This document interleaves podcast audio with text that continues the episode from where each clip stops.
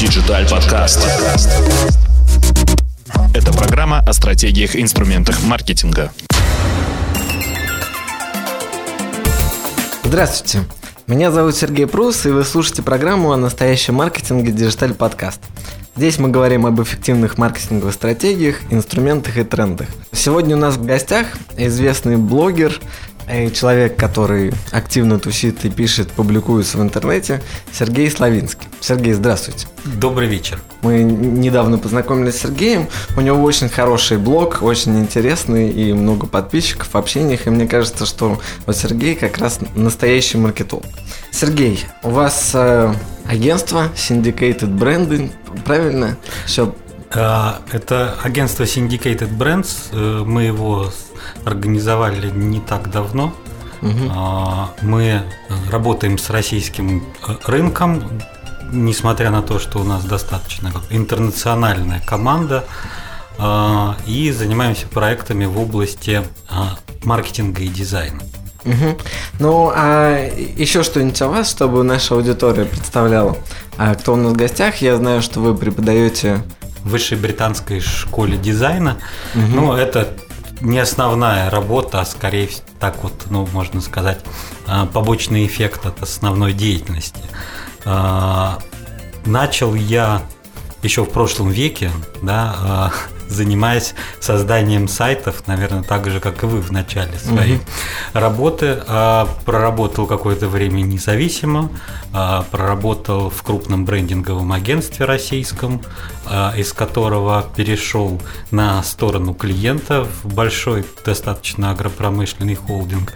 Но последние пять лет все-таки занимаюсь именно консалтингом в области брендинга. Угу. И два года назад мы достаточно долго шли, почти четыре года формировали команду, а, работали и с европейскими, американскими и российскими брендами.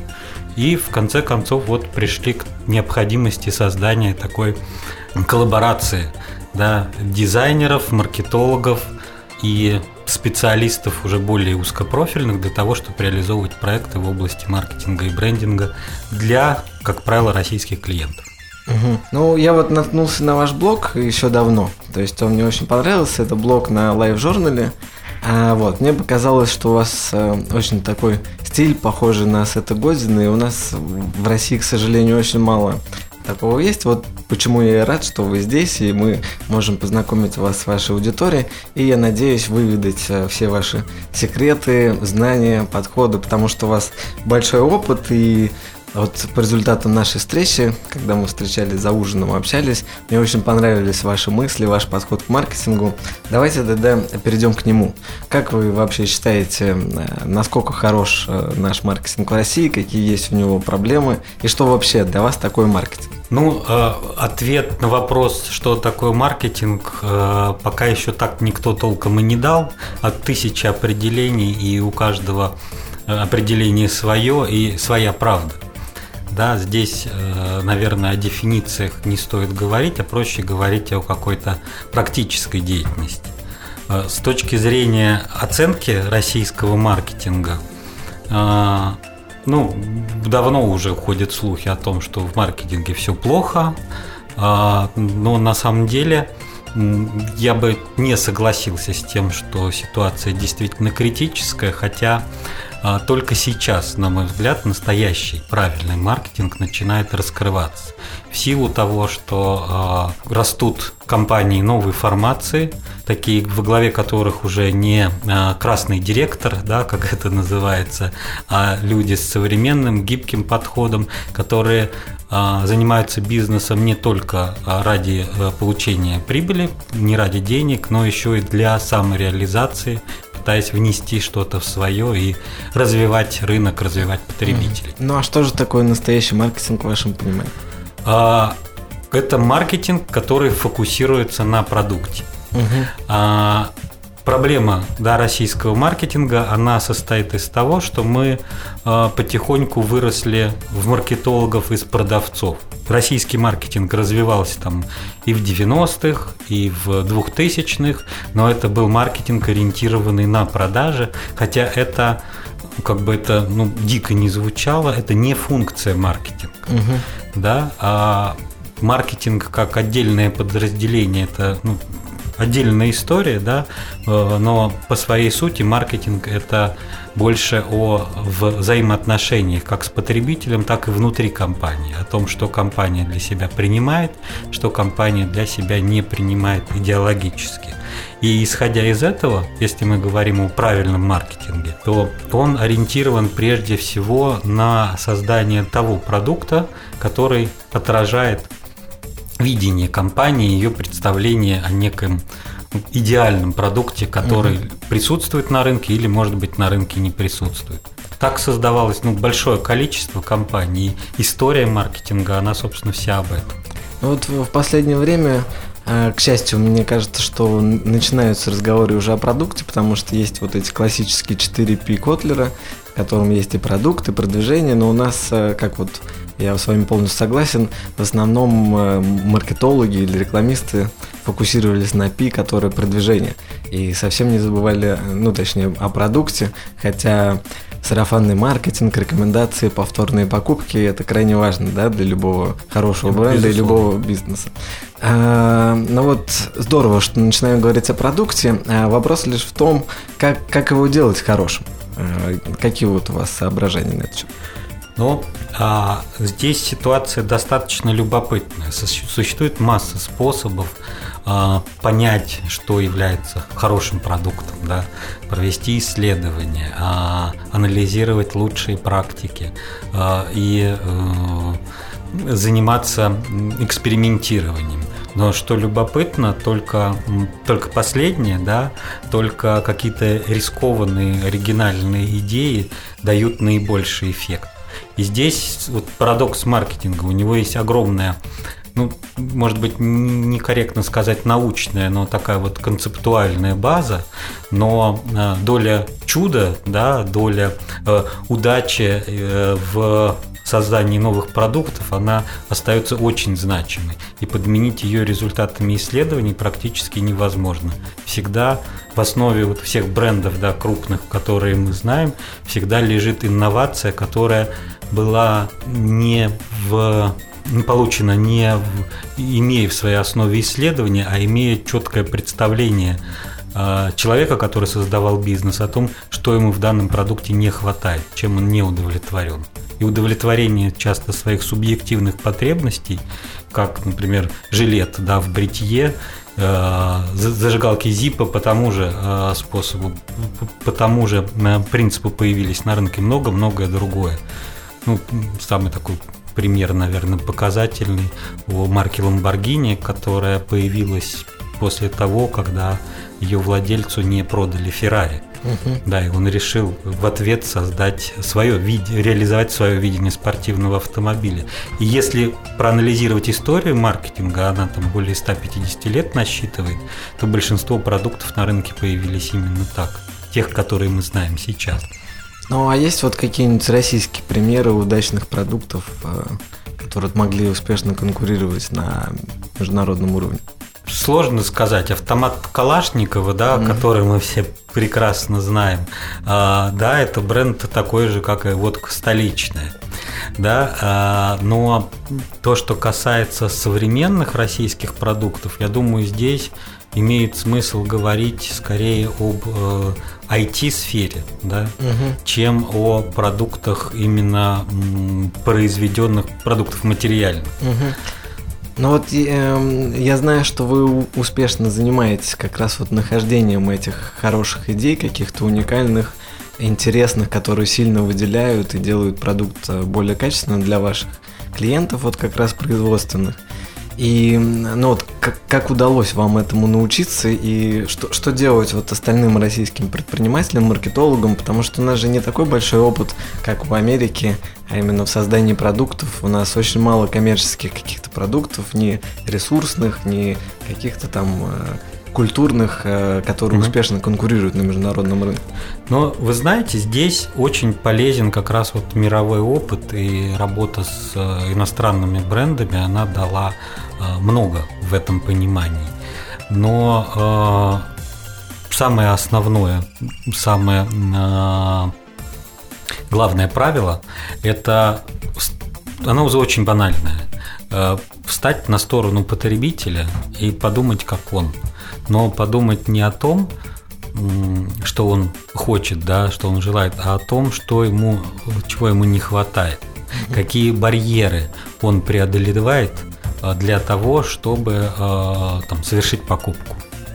И вот нейтрализация этих барьеров, да, там, условно, для того, чтобы купить коробку с соком, мне нужно, во-первых, пойти в магазин, во-вторых, выбрать, в-третьих, посмотреть на состав, да, например, оценить сравнить с другими продуктами, после этого взять и совершить покупку. И на каждом из этих этапов э, можно найти то маркетинговое решение, которое позволит дистанцироваться от конкурента.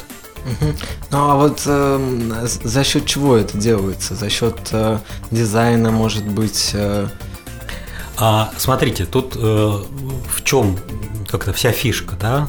В том, что э, если еще ну, там, 20-30 лет назад был продукт и был его дизайн, который, ну, под дизайном мы понимаем не только оформление само, да, как бы там э, этикетку, да, но и там форму, например, Взаимо... форму упаковки. Впечатление взаимодействия. Да, да, тактильные ощущения. Угу. Это все, это впечатление, да, которое продукт производит. Угу. И мы э, там 20-30 лет назад были технологически ограничены в таких вот э, возможности создать эти впечатления. Угу.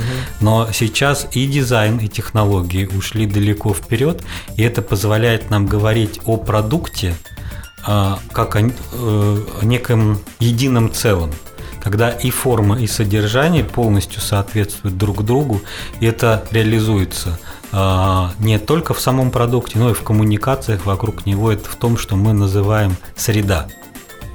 Это может быть в зависимости от направления деятельности, там, начиная от веб-сайта и э, деятельности в социальных сетях до стиля общения э, представителей бренда, представителей продукта да, со своими потребителями на ты или на вы, мужским или женским голосом. Это все маленькие элементы пазла, которые складываются в некое единое целостное представление о продукте. А чем представление целостнее, тем нам лучше запомнить собственно говоря, тот продукт, которым мы занимаемся.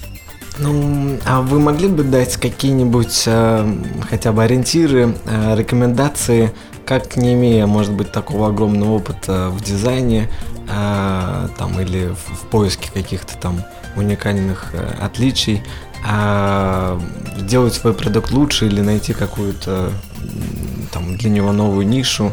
Ну, то есть, э, как сделать так, чтобы продукт был хорош? А, ну, непростой вопрос, да, как бы на него есть абстрактный ответ. Чаще задавать вопрос «зачем?». То есть зачем мы это делаем, да, зачем нам нужно этот продукт упаковать, зачем для этого продукта нужен веб-сайт или вот этот вот канал коммуникаций. Потому что как сделать привлекательным? Мы на этот вопрос ответы имеем. Что делать, мы понимаем. Но очень часто это делается без цели. Угу.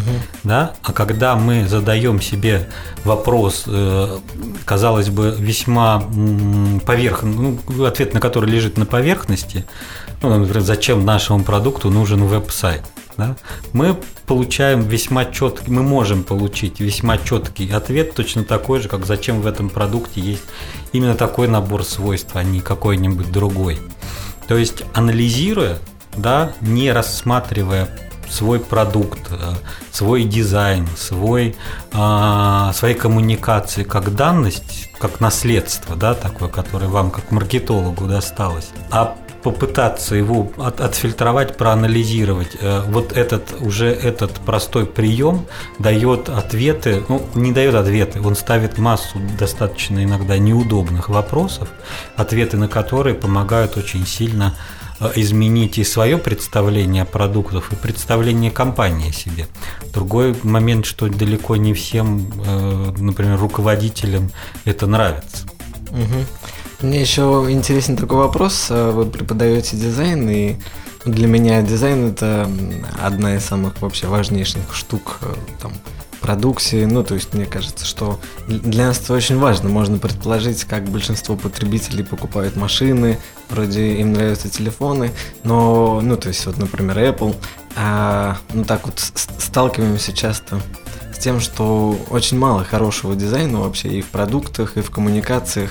Вот хотелось понять ваше мнение о роли дизайна вообще в маркетинге и бизнесе. Ну, а сейчас некая концепция под названием Total Design, ну как бы такой всеобъемлющий дизайн, э, существует, в рамках которой э, даже организационная система бизнеса, которая не может быть уложена в красивую форму, считается неэффективной. Это очень такая странная штука на первый взгляд, но э, она говорит о том, что бывают как бы организации органичные, да, а любая органичная форма, она очень просто и красиво визуализируется. Бывают неорганичные. То есть значение дизайна из потихонечку из прикладного да, превращается в некое идеологическое. Почему это происходит? Потому что мы у нас все меньше и меньше времени для того, чтобы вникнуть и глубоко оценить продукт, который мы покупаем. И нам нужно все больше и больше маркеров, чтобы понять, а, это наш продукт или нет. Если раньше достаточно было одного названия, потом название превратилось в логотип, дальше добавились цвета, формы, то сейчас для нас очень важна среда. Элементарно проезжая мимо э, большого рекламного постера на скорости 80 км в час, вы не считаете оттуда название компании и продукт, который рекламируется. Но вот эта вот общая среда, да, это вот э, то, что мы называем фирменным стилем, но может быть даже немножко больше, чем он. А, композиционное решение, цвета, а, типографика, какая-то общая направленность самих э, изображений, да, стиль используем. Вот это такой вот единый маркер, да, который нам позволяет мгновенно оценить и понять, мы как-то имеем сопричастность к продукту, да, и его коммуникациям или нет. А хороший пример а, вот этой вот глобальной среды можете назвать? Ну, вот как ни странно, из тех, которые на виду, я бы оценил пример Сбербанк с его коммуникациями после ребрендинга. Они очень быстро считываются благодаря таким фотографиям с применением фильтра, благодаря а, композициям, вот это достаточно солнечному позитивному образу, у них это получилось хорошо, на мой взгляд. Несмотря на то, что вроде и организация консервативная, и сама реклама не несет никаких откровений. А может э, компания, бизнес э, успешно конкурировать, доминировать без э, какого-то хорошего продуманного глобального дизайна? Смотрите, дизайн это ну, хороший дизайн. Это отношение, это показатель отношения продукт компании к мелочам. Да, когда они подумали даже о том, насколько удобно будет раскрыть упаковку с их продуктом, значит, компания уж тем более подумала о том, что лежит внутри этой упаковки. И а, вот по этому критерию мы неосознанно, но очень часто иррационально оцениваем сам продукт. Угу. А, вот если мелочи, антураж вокруг него создан правильно. Это дает возможность продавать плохой продукт с хорошим антуражем, да, но э, это будет един, единственная покупка, повторной покупки не будет. А отношение к тому, как компания отнеслась, вот опять повторюсь, да, к мелочам, которые окружают ее продукт, это и характеризует уважение компании, проявление уважения компании не только потребителю, но и к самим себе. Мне не стыдно сидеть, например, в таком офисе, вот и отдавать визитку, а, сделанную именно вот так. Кому-то на это наплевать, но мне кажется, это наплевательское отношение, оно выражается и в отношении и к коллективу, и к компании, и, соответственно, к продукту. Ну, а что вообще препятствует э, разработке хороших продуктов и, в частности, вот хорошему дизайну вот у нас в России, если у нас не так уж много хороших примеров? Препятствует отсутствие понимания собственного продукта. То есть это проблема немножко даже глубже. Вот есть э, компании, у которых одна задача – заработать прибыль. Им получить прибыль, заработать деньги. Им не важно, что и как они будут делать. Очень часто, вот, в конце 90-х, когда я заканчивал свое образование, мои знакомые говорили, что за тысячу долларов в месяц я готов сидеть на табуретке, главное, чтобы мне ее платили. Точно так же и с продуктом происходит. Когда компания четко представляет, э, понимает, что она хочет донести до своих потребителей, какую, какая ценность есть в нее продукте и за счет чего она конкурирует на рынке, Вот почему именно выбирают именно их продукт, а не какой-то другой. Если это понимание внутри компании есть, тогда вопросов с дизайном уже не возникает. Он может быть более или менее качественный, но он присутствует. Хорошо, вот если такое понимание есть у маркетологов, но нету у тех, кто распоряжается бюджетами, а как же маркетологам вот доносить это? Вы, вот вы можете как-то доказать, что такой долгосрочный брендинговый подход, а хороший дизайн, хороший продукт э, – это выгоднее для тех же предпринимателей, которые хотят зарабатывать деньги в долгосрочной перспективе? Вы знаете, это очень зависит от э, самого предпринимателя и те, кто настроены. А, очень много людей в бизнесе, которые не понимают, как бизнес работает. Они попали в него случайным образом. Это справедливо для крупных компаний. Малый бизнес с такой идеологией уже давно развалился, да, а компании большие, которые а, ну, сейчас а, в результате там наследования, приватизации да, появились на рынке, и э, они э, активно работают там, с государственными структурами, еще это то, что не рыночными инструментами, которые помогают им выжить. А внутри них понимание такое, оно очень редко встречается. А, и переубедить бывает очень сложно. И именно поэтому парадоксальная вещь происходит. Качество маркетинга и брендинга в больших компаниях значительно ниже. И, професси... и уровень профессионализма значительно ниже внутри компаний, где а, внутри крупных брендов, чем а, среди тех, кто является вторым эшелоном и работает в, в рамках ограниченного бюджета. Это мы именно про российский бизнес. Да, да.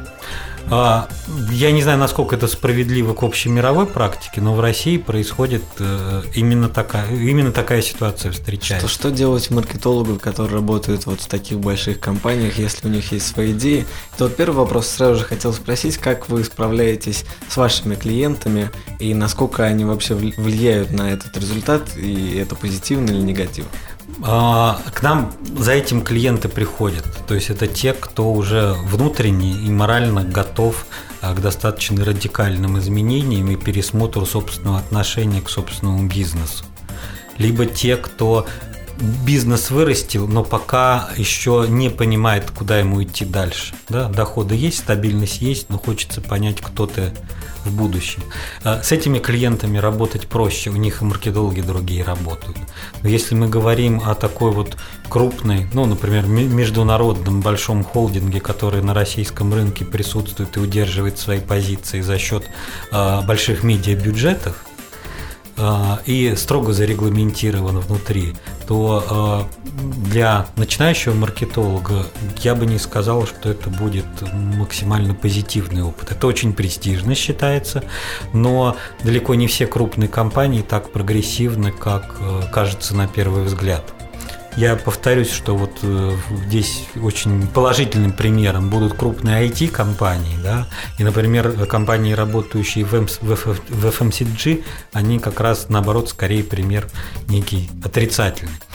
Э, что нужно сделать? Ну, прежде всего, нужно научиться говорить «нет».